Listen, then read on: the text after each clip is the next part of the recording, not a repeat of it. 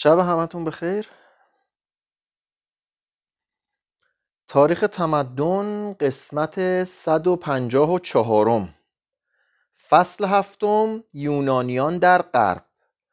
توی این قسمت توی قسمت بعد از این قسمت اول که می‌خونم امشب به فیساغورس هم خواهیم پرداخت. حالا گفتم عزیزانی که علاقه دارند خوشحال باشن قسمت اول سیباراتیس.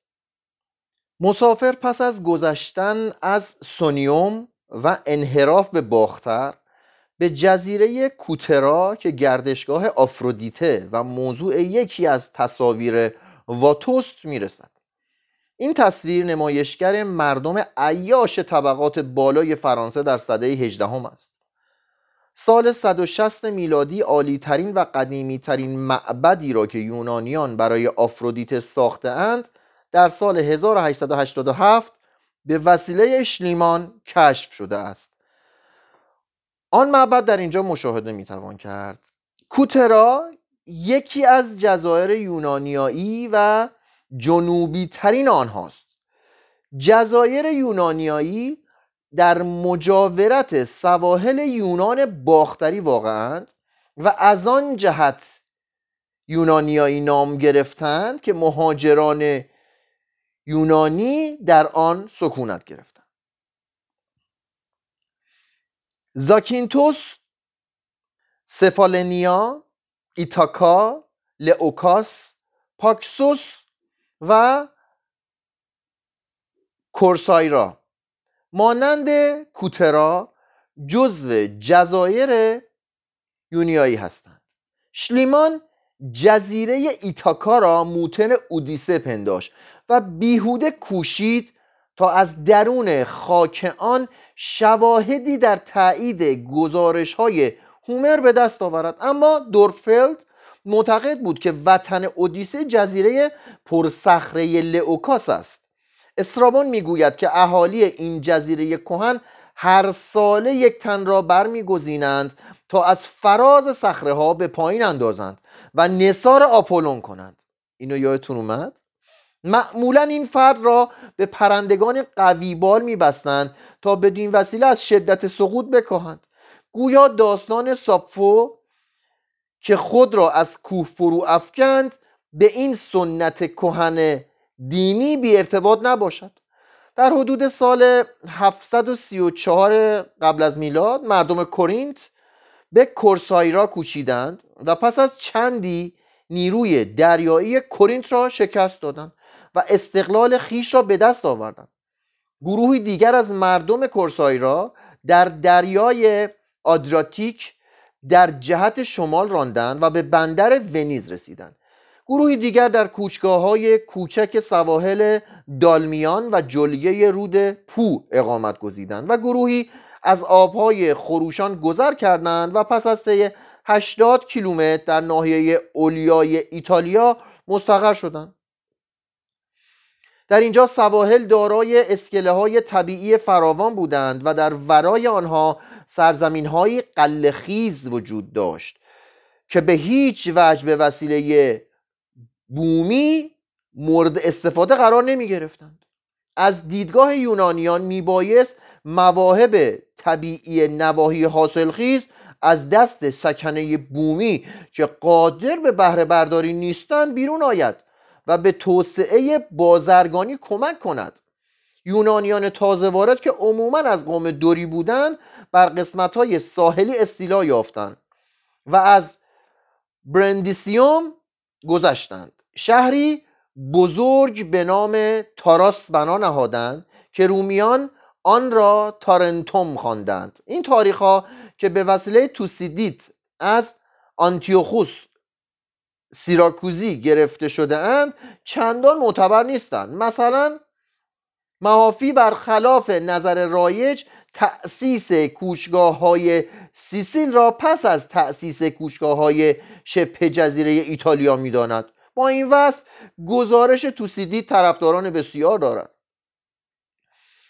و در این شهر به کاشتن نهال زیتون و تربیت اسب و سفالگری و کشتی سازی و ماهیگیری پرداختند و از نوعی صدف دریایی رنگ ارغوانی که از رنگ ارغوانی فنیقی ها گرانبهاتر بود فراهم آوردند در این ناحیه هم مانند ناحیه های دیگر در ابتدا معدودی از مالکان عراضی زمام امور را به دست گرفتند و موجد حکومتی اشرافی شدند سپس حکومت دیکتاتوری با کمک طبقه متوسط روی کار آمد در فاصله این دو نظام گاه به گاه نوعی حکومت دموکراتیک. دموکراتیک موقتا استیلا یافت. در سال 281 قبل از میلاد سرداری معروف و حادثه جو به نام پیروس که می‌خواست مثل اسکندر ترک تازی کند در این ناحیه پیاده شد. موج دیگری از مهاجران که بیشتر از قوم آکایایی بودند شهرهای سیباریس و کروتونا را در امتداد خلیج تارنتین تأسیس کردند. حسادت یا رقابتی که میان این شهرها در گرفت کرارن به خونریزی انجامید و خلاقیت و شور مخرب یونانیان را نشان داد. بازرگانی میان یونانیان خاوری و ایتالیای باختری از دو راه انجام می گرفت یکی از راه دریا و دیگری از راهی که قسمتی از آن در خشکی و قسمتی دیگر در دریا بود. کشتی های تجاری که از راه دریا رفت آمد داشت از کروتونا میگذشت.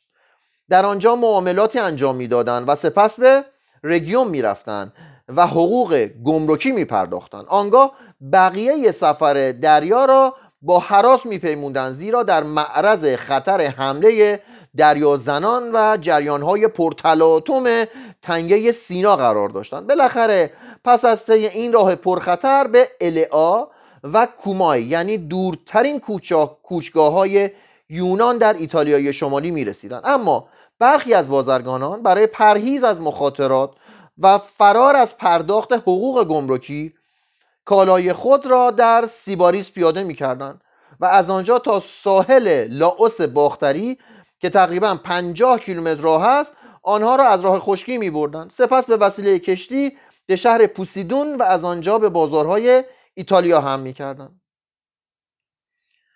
سیباریس که در مسیر جاده تجاری مقامی ممتاز داشت از ثروت فراوان و رفاه بهرهمند شد و اگر بتوان گفته های دیودوریس سیسیلی را باور کرد جمعیت آن به 300 هزار تن رسید و چندان توانگر شد که در میدان که در میان شهرهای یونان نظیر نداشت و کلمه سوباریسی درست مترادف کلمه اپیکوری یعنی لذت طلب شد در سوباریس بردگان کارهای سخت را انجام می‌دادند و آزادگان لباسهای فاخر می پوشیدند و در خانه های مجلل و مرفه منزل می کردند و گواراترین غذاهای وارد شده از خارج را می خوردند. بنابر گزارش آتنایوس حق اختراع کسانی که خوراک یا شیرینی جدیدی می ساختند مدت یک سال محفوظ میماند. شاید مردم از سر شوخی آتنایوس را به خطا افکنده باشند. پیشورانی که پیشه آنان ایجاد صدا می کرد اجازه نداشتند در داخل شهر به کار پردازند. در برخی از راهها در قسمت های اشراف نشین شهر چادرهایی می‌زدند تا گذرندگان از آسیا از آسیب باران و گرما در امان باشند. به طوری که ارسطو می‌گوید آلکیستنس از اهالی سوباریس جامه گرانبهایی میپوشید که دیونیسیوس اول جبار سیراکوس بعدها آن را به بهای معادل 720 هزار دلار آمریکایی فروخت. سمندیروس سوباریسی هنگامی که برای خواستگاری دختر کلیستنس به سیکیان رفت هزار خادم به همراه داشت. سوباریس تا سال 510 که به همسایه خود کروتونا به جنگ پرداخت زندگی بسیار آرام و خوبی داشت. مطابق یک روایت غیر موثق تعداد لشکریان سوباریسی که به جنگ مردم کروتونا رفتن به 300 هزار نفر می رسید همین سند غیر موثق تاکید می کند که مردم کروتونا به زودی لشکر سوباریس را آشفته ساختند زیرا آهنگی را که اسب‌های سوباریسی با آن به رقص در می, در می آمدن نواختند و اسب‌های لشکریان سوباریس را به رقص درآوردند و آنگاه به میان سپاهیان سوباریس افتادند و دست به کشتار زدند. سپس شهر سوباریس را غارت کردند و سوزاندند به طوری که در ظرف یک روز از صفحه روزگار محو شد. 65 سال بعد که هرودوت و بعضی دیگر از مردم آتن کوچگاه توری را در نزدیکی محل سوباریس بنا کردند اثری از آثار این شهر بزرگ که روزی از پرافتخارترین مداین یونان به شمار می‌رفت نیافتند. خب. قسمت دوم فیساغورس حکیم کروتونا. کروتونا عمری درازتر از سوباریس داشت. این شهر در 710 قبل از میلاد ساخته شد که از مراکز بزرگ صنعت و تجارت گشت و تا عصر ما دوام آورد. بندر این شهر تنها لنگرگاه تنها لنگرگاه طبیعی میان تاراس و سیسیل است و در عهد باستان کشتی هایی که مال و تجاره به مقصد سوباریس می بردن ناچار در آنجا توقف می کردند پس با وجود بحران ها و شکست های بسیار هیچگاه از اهمیت تجاری شهر و فعالیت مردم آن نکاست.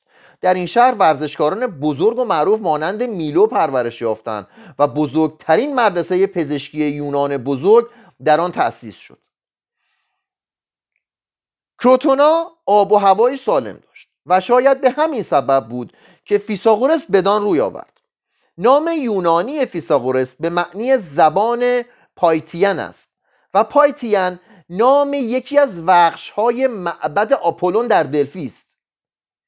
بسیاری از پیروان فیساغورس گفتند که او همانا آپولون بود و کسان بسیار ادعا کردند که نور خدایی او را به چشم خود دیدند. مطابق روایات متواتر تاریخی فیساغورس در حدود 580 در ساموس متولد شد. در کودکی نشانه های بلوغ در او دیده شد. سالها برای ساختن شخصیت خود تلاش کرد و سی سال از عمر خویش را به سفر گذراند. هراکلیتوس که در مدح که در مدح امساک میورزد می‌گوید فیثاغورس بیشتر از هر کس در تحقیق و بحث می‌کوشید. روایات حاکی است که فیثاغورس به بلاد عرب و سوریه و فنیقیه و کلده و هند و گل سفر کرد و در بازگشت این پند بزرگ و شگفتانگیز را به جهانگردان ارزانی داشت. هرگاه به خارج از دیار خود سفر می کنی مرز و بوم خود را فراموش کن. یعنی به هر شهر بیگانه که می‌روی تعصب را از خود دور کن. تردید نیست که فیساغورس به مصر رفته و در آنجا با کاهنان بحث کرده و اخترشناسی و هندسه را آموخته و چه بسا که برخی از خرافات, خرافات رایج را هم فرا گرفته است. چون به ساموس بازگشت با تقیان پولیکتریتیس مواجه شد و به کروتونا مهاجرت کرد. در این وقت متجاوز از پنجاه سال داشت. در کروتونا به تدریس پرداخت و شخصیت نافذ دانش فراوان استقبال او از طلاب مرد و زن باعث شد که صدها شاگرد به دروی آورند. فیساغورس دویست سال پیش از افلاتون اصول تصاوی زن و مرد را اعلام داشت و عملا رعایت کرد. خیلی بوده تو اون تاریخ. با این وصف معتقد بود که زنان از لحاظ طبیعی از مردان متفاوتند. و این دو گروه وظایفی متفاوت دارند. از این رو به شاگردان زن علاوه بر فلسفه و آداب و فنون خانداری مادری نیز میآموخت. مردم آن روزگار زنان فیساغورسی را عالی ترین نمونه زنان تاریخ یونان دانستند. فیساغورس برای شاگردان خیش قوانینی وضع چندان که گویی می‌خواهد مدرسه اش را به صورت یک دیر درآورد. مطابق این قوانین کسی که وارد مدرسه او می‌شد پیمان وفاداری با استاد خود و دیگر شاگردان میبست. بر طبق روایات تاریخی اعضای این جمع به صورت اشتراکی میزیستند. خوردن گوشت و تخم مرغ و لوبیا برای ایشان ممنوع بود ولی شراب ممنوع نبود. هرچند که فیساغورس پیروانش را به نوشیدن آب توصیه می‌کرد. و چنین توصیه‌ای در سرزمین کم آب ایتالیای جنوبی توصیه کننده را به خطر می اندازد درباره تحریم گوشت می توان گفت که این تحریم با عقیده تناسخ ارتباط داشته است. مردمان باید از خوردن گوشت نیاکان خود برحذر باشند. با این وصف گویا گاه گاهی تخلف از این قانون برای طلاب میسر بوده است چنانکه برخی از مورخان انگلیسی نوشتهاند میلیون کشتیگیر که یکی از فیساغورسیان بوده است چگونه می‌توانسته است بدون خوردن گوشت نیرومندترین مرد یونان بشود؟ یکی دیگر از موارد نظامنامه فیساغورسی تحریم کشتن حیوانات بیآزار و انهدام درختان بود.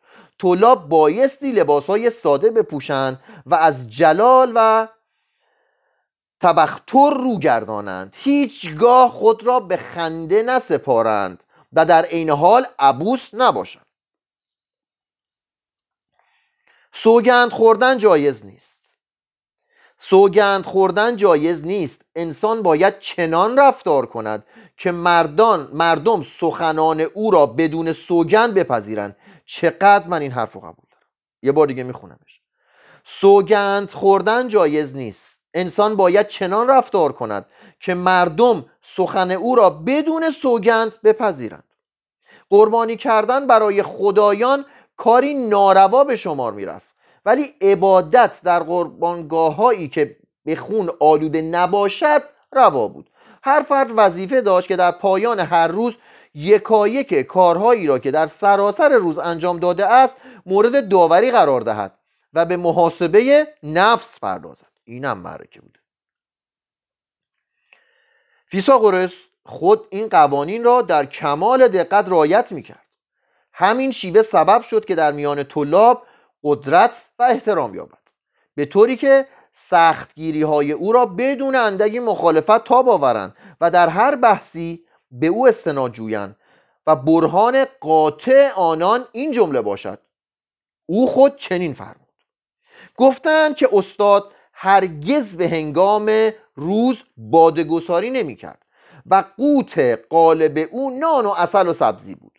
ردای سفید و پاکیزه می پوشید و هرگز شنیده نشد که به عشق ورزی بپردازد. در خوراک افراط ورزد.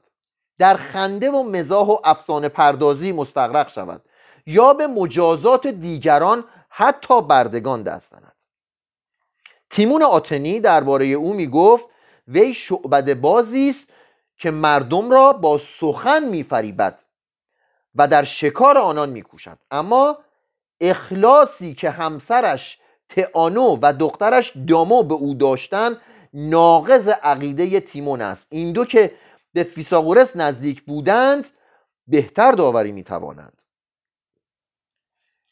دیاجنیس لرشس می‌گوید وی یادداشتهای خود را به دامون سپرد و دستور داد که آنها را به خارج از خانه نبرد و فاش نکند. با اینکه دامون می توانست آنها را در مقابل مال فراوانی بفروشد از دستور پدر خیش پا فراتر نگذاشت. زیرا اجرای اوامر پدر را بر زر ترجیح می‌داد. این اقدام دامون شایان اهمیت بسیار است زیرا زنان معمولا به زر علاقه وافر دارند. شرط پیوستن به انجام انجمن فیساغورسی علاوه بر تطهیر جسم از راه پرهیز و خیشتنداری دستیابی به تهارت روحی از راه تحصیل معارف بود. شاگرد تازه وارد میباید که سکوت فیساغورسی را مدت پنج سال اکیدن مراعات کند و گویا منظور از سکوت فیساغورسی تمکین بیچون و چرا از عوامر انجامن بود. مبتدی پس از پنج سال تعلیم به عضویت انجمن مشرف می‌شد و برای استفاده از محضر شخص فیساغورس رخصت میافت به این ترتیب شاگردان به دو گروه بیرونی و درونی تقسیم می شدن و شاگردان درونی می توانستند فلسفه سری استاد را درک کنند. برنامه تدریس مرکب از چهار درس یعنی هندسه حساب نجوم و موسیقی بود. چنان که مشاهده می شود تدریس ریاضیات در آغاز این برنامه قرار دارد و مقصود از آن ریاضیات عملی مصریان نبود بلکه ریاضیات نظری بود و به طرزی منطقی در کمیات بحث می‌کرد و در تنظیم فکر و استدلال صحیح مؤثر میافتاد. ظاهرا فیثاغورسیان نخستین یونانیانی هستند که کلمه متمتیک به معنی ریاضیات را به کار بردند. اصل این کلمه متما تا آن زمان بر هر گونه آموزش اطلاق می‌شد. هندسه نظری در اصل فیثاغورس مجموعه بود شامل قضایا و براهین و شاگرد با هر گامی که در این راه برمی داشت درباره رموز جهان اطلاعات بیشتری به دست می آورد. روایات متواتر یونانی می رساند که فیساغورس خود بسیاری از قضایای نظری هندسه را کشف کرد مانند قضیه تصاوی مجموع زوایای داخلی هر مثلث با دو زاویه قائمه و قضیه تصاوی مربع وتر در مثلث قائم و با مجموع مربعات دو ضلع دیگر. اینا رو دیگه هممون تو راهنمایی خوندیم. آپولودوروس می‌گوید که استاد چون موفق به کشف قضیه اخیر شد به شکرانه موفقیت بزرگ خود یکصد حیوان قربانی کرد. این سخن مسلما صحیح نیست زیرا قربانی کردن در فلسفه فیثاغورس وجود ندارد. فیثاغورس برخلاف ما نخست به تدریس هندسه و سپس به حساب می پرداخت علم حساب فیثاغورسی یک فن عملی نبود و به عنوان وسیله شمارش آموخته نمی‌شد بلکه بحثی نظری درباره اعداد بود. نحله فیثاغورسی برای نخستین بار به برخی از تقسیمات اعداد پی برد. عدد فرد و عدد زوج و عدد اول و عدد تجزیه پذیر نظریه تناسب را پیریزی کرد. و به وسیله آن نظریه و به کمک تطبیق مساحات جبر هندسی را به وجود آورد. شاید در پرتو کشف نظریه تناسب بود که نحله فیساغورسی موسیقی را بر نسبتهای عددی مبتنی کرد. در این مورد داستانی مانده است. روزی فیساغورس بر دکان آهنگری میگذشت. از شنیدن صداهای برخورد پوتک ها بر سندان تشخیص داد که بر اثر تفاوت وزن پوتکا صداها از یکدیگر متفاوتند و نتیجه گرفت که میان اسوات نسبتهایی برقرار است که تعبیر عددی دارند. در کتب قدما تجربه زیل را به او نسبت دادند. اگر دو ریسمان با زخامت مساوی داشته باشیم و طول یکی از این دو ریسمان دو برابر دیگری باشد. چون مزرابی به آنها بکشیم نوای آنها یک اکتاف خواهد بود. اگر یکی از آن دو ریسمان یک برابر و نیم دیگری باشد نوای یک پنجم و یا دو سل خواهند داشت. و اگر طول یکی یک سلس بیش از طول دیگری باشد نوای یک چهارم یا دو فا خواهد داد. بدین طریق می‌توان همه آهنگ های موسیقی را با یک میزان ریاضی سنجید و آنها را با اصطلاحات ریاضی تعبیر کرد. به گمان فیساغورس چون همه اجسامی که در فضا حرکت می کنند به فراخور حجم و سرعت حرکت خود موجد صوت می شوند هر سیاره در اثر حرکت به دور زمین صوتی متناسب با سرعت و فاصله خود به وجود می آورد و از اسوات سیارات آهنگ موزون موسیقی افلاک ساخته می شود متاسفانه ما هیچگاه موسیقی افلاک را در نمیابیم زیرا در سراسر عمر آن را شنیده ایم گوش ما از آن پر است. فیساغورس عالم را جسمی کروی و دارای حیات می‌داند. مرکز عالم زمین است. زمین نیز جسمی کروی است و مانند دیگر سیارات از غرب به شرق دوران می کند. زمین شامل پنج منطقه است. منطقه سرد شمالی شمالگان. منطقه سرد جنوبی جنوبگان. منطقه تابستانی منطقه زمستانی و منطقه استوایی.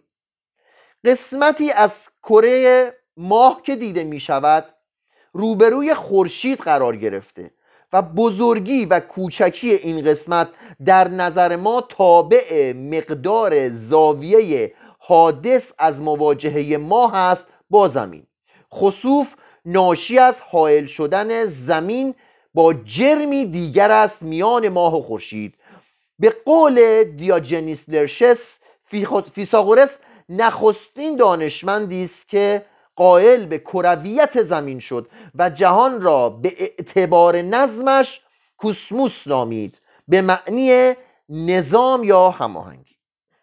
باید اعتراف کرد که بررسی های فیساغورس بیش از تحقیق هر دانشمند دیگر در پیریزی علوم طبیعی اروپا مؤثر واقع شده است. وی ولی ولی کار او فقط کار علمی نیست. به فلسفه نیز می‌پردازد.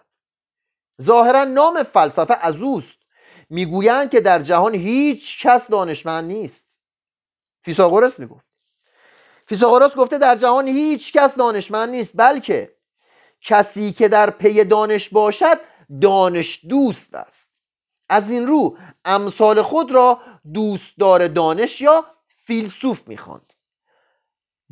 در عصر او کلمه فیلسوف و فیساغورس مترادف شد.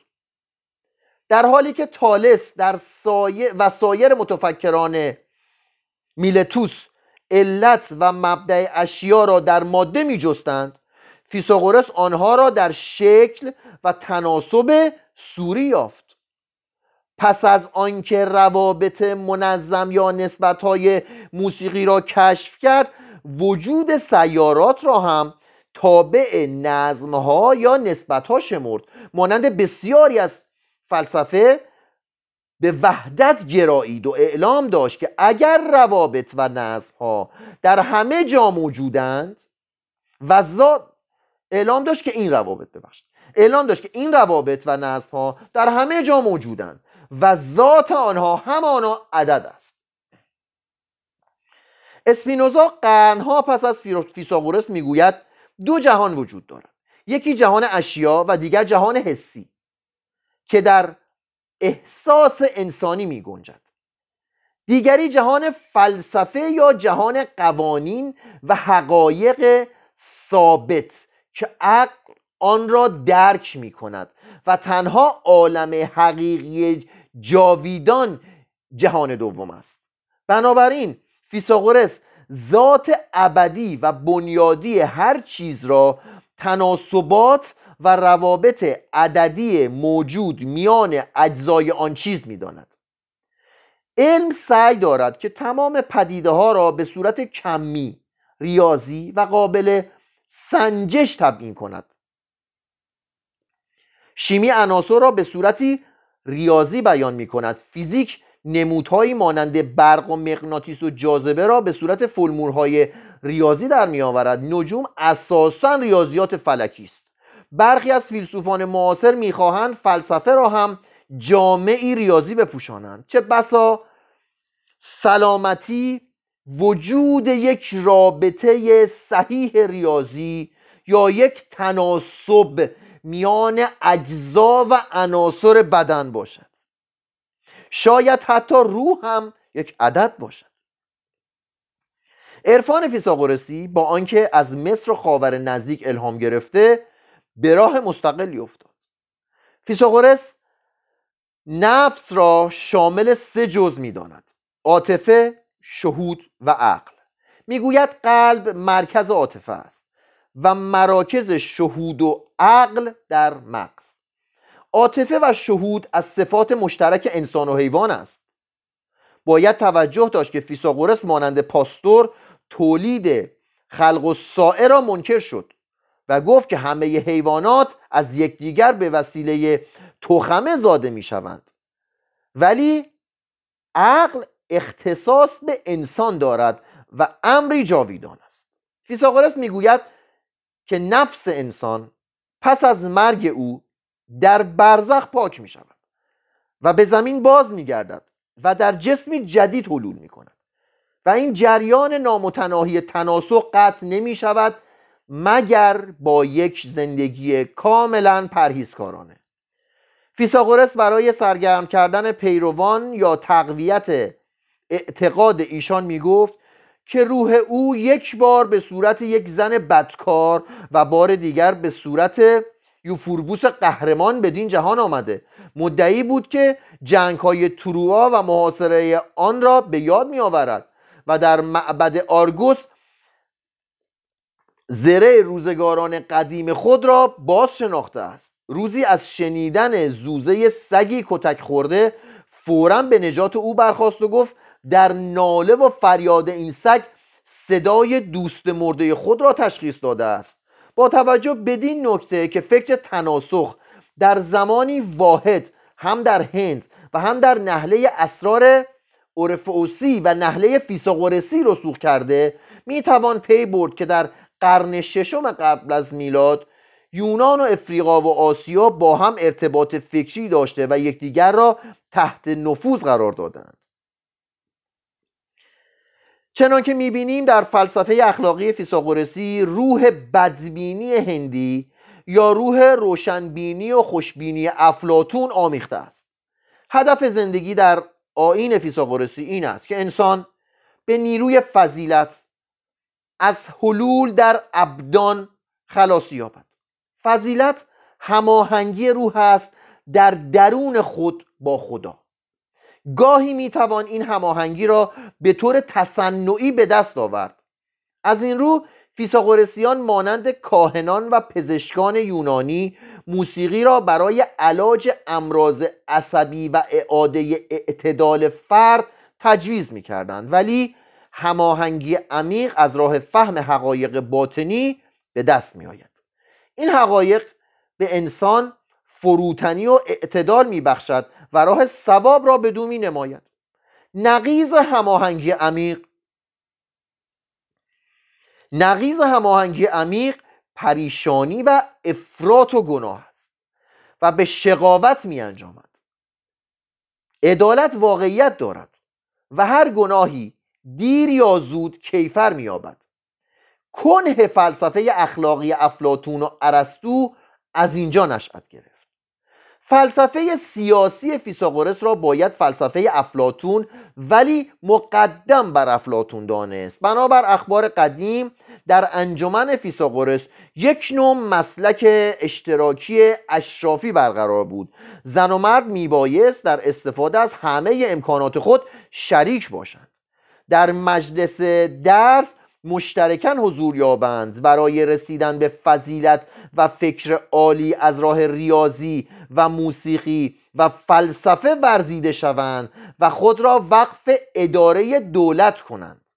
فیساغورس میکوشید تا زمام حکومت به دست انجمن او افتد و همین سبب نابودی او و پیروانش شد. پیروان او با شور فراوان وارد سیاست شدند و به قدری از اشراف پشتیبانی کردند که افراد حزب مردمی کروتونا علیه آنان برخواستند و با کینه و خشم محل اجتماع فیساغورسیان را آتش زدند.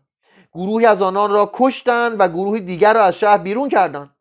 مطابق یک روایت حتی فیساغورس هم گرفتند و به قتل رسانیدند. گفتند که فیساغورس در حین فرار به یک کشزار باقلا برخورد و چون نمی‌خواست باقلاها را پایمال کنند متوقف و دستگیر شد و به قتل رسید. مطابق روایتی دیگر وی به متا پونتوم گریخ و در آنجا چهل روز از غذا خوردن امتناع ورزید و بدین وسیله انتحار کرد. شاید احساس می‌کرد که هشتاد سال عمر برای او کافی است. نفوذ فیساغورس در طول زمان پایدار ماند و هنوز هم با احترام از او یاد می شود پیروان او 300 سال به صورت انجمنهای کوچک متفرق در بلاد یونان وجود داشتند و دانشمندانی مانند فیلولاوس و حکامی مانند آرکیتاس جبار تاراس و, دوست افلاطون از میان ایشان برخاستند شاعر انگلیسی وردزورث بدون آنکه خود بداند در مشهورترین اشعار خویش دارای گرایش های فیثاغورسی بود. افلاتون به افکار فیساغورس دلبستگی داشت و در همه نظریات مهم خود از او پیروی کرد و مانند او دموکراسی را به باد انتقام گرفت و خواستار شد که زمامداران از میان فیلسوفان برخیزند و نوعی حکومت اشتراکی اشرافی برپا دارند. افلاتون همچون فیساغورس فضیلت را ناشی از هماهنگی میشمرد. هندسه را دوست داشت به نیروی مخفی اعداد معتقد بود و درباره طبیعت و سرنوشت نفس نظریاتی فیساغورسی به میان نهاد. بر روی هم فیساغورس بنیانگذار فلسفه و علوم اروپاست و این خود برای جاویدان ساختن نام او کافی است. فردا شب زینوفنس فیلسوف الیایی. شب همتون.